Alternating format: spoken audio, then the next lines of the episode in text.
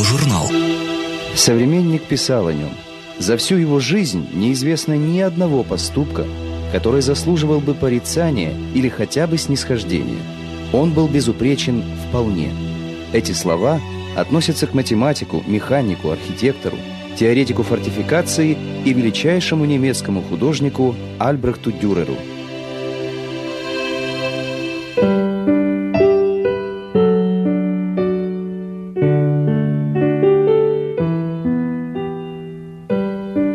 Будущий график и живописец Альберт Дюрер появился на свет 21 мая 1471 года в Нюрнберге и был третьим из 18 детей в семье золотых дел мастера, выходца из Венгрии. Мальчик рос очень вежливым, кротким и на всю жизнь сохранил почтительность к своим родителям. С малых лет он помогал отцу в ювелирной мастерской. Но его навсегда заворожило чудо прикосновения карандаша к бумаге.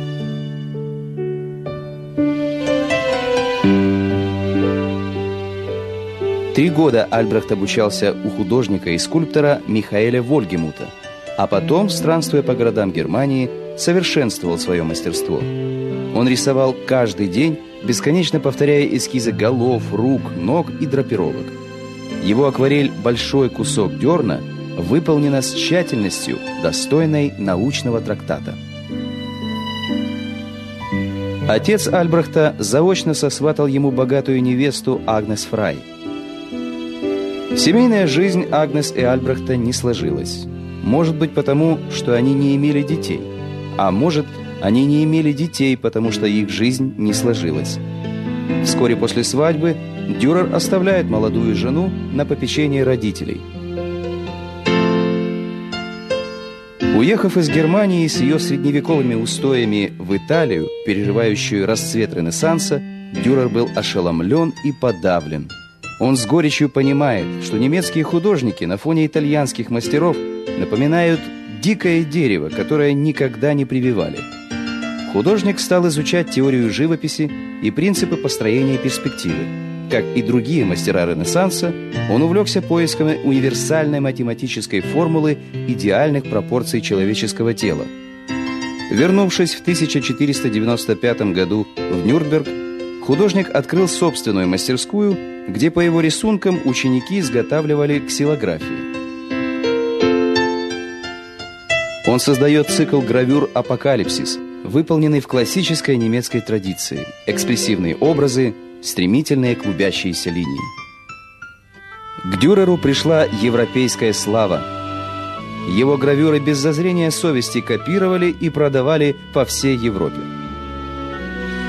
Осенью 1505 года Дюрер снова в Венеции. Сперва немецкий художник не решается конкурировать с живописцами итальянской школы. Но ему нужны были деньги, и, получив выгодный заказ, Дюрер все же бросает вызов итальянским мастерам. Так появился знаменитый праздник четок. С этой яркой и красочной картиной не только сам Дюрер, но и вся немецкая живопись триумфально вошла в эпоху Ренессанса. Восхищенный Сенат Венеции предложил Альбрехту Дюреру ренту в 200 флоринов за условие принятия им гражданства наисветлейшей республики. Однако художник предпочел вернуться в родной Нюрнберг, где прожил до самой смерти.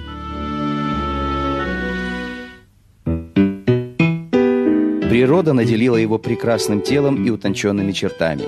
У него было выразительное лицо, блестящие, большие, чуть на выкате глаза – широкая грудь и прямая горделивая осанка. Альбрехт Дюрер осознавал свою исключительность и, в отличие от современников, часто писал автопортреты. Один из них написан в иконографической традиции. Дюрер как бы проводит параллель между художником, который создает новую реальность, и Богом, Творцом всего сущего –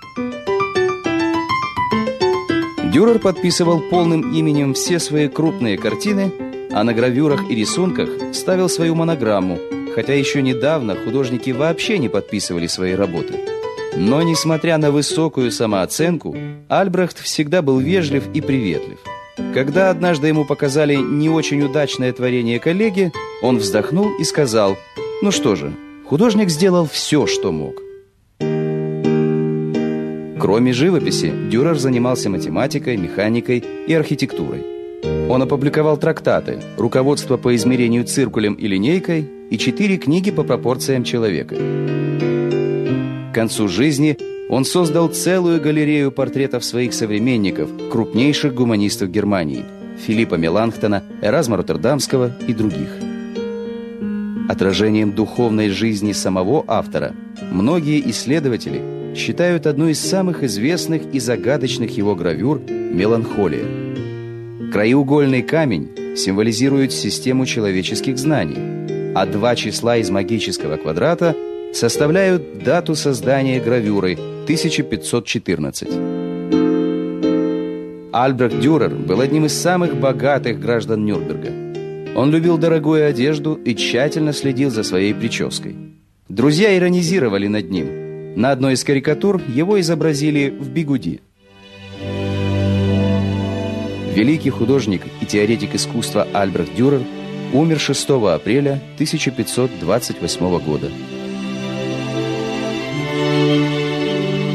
На его надгробии высечено «Здесь похоронено все, что было смертного в Альбрехте Дюрере».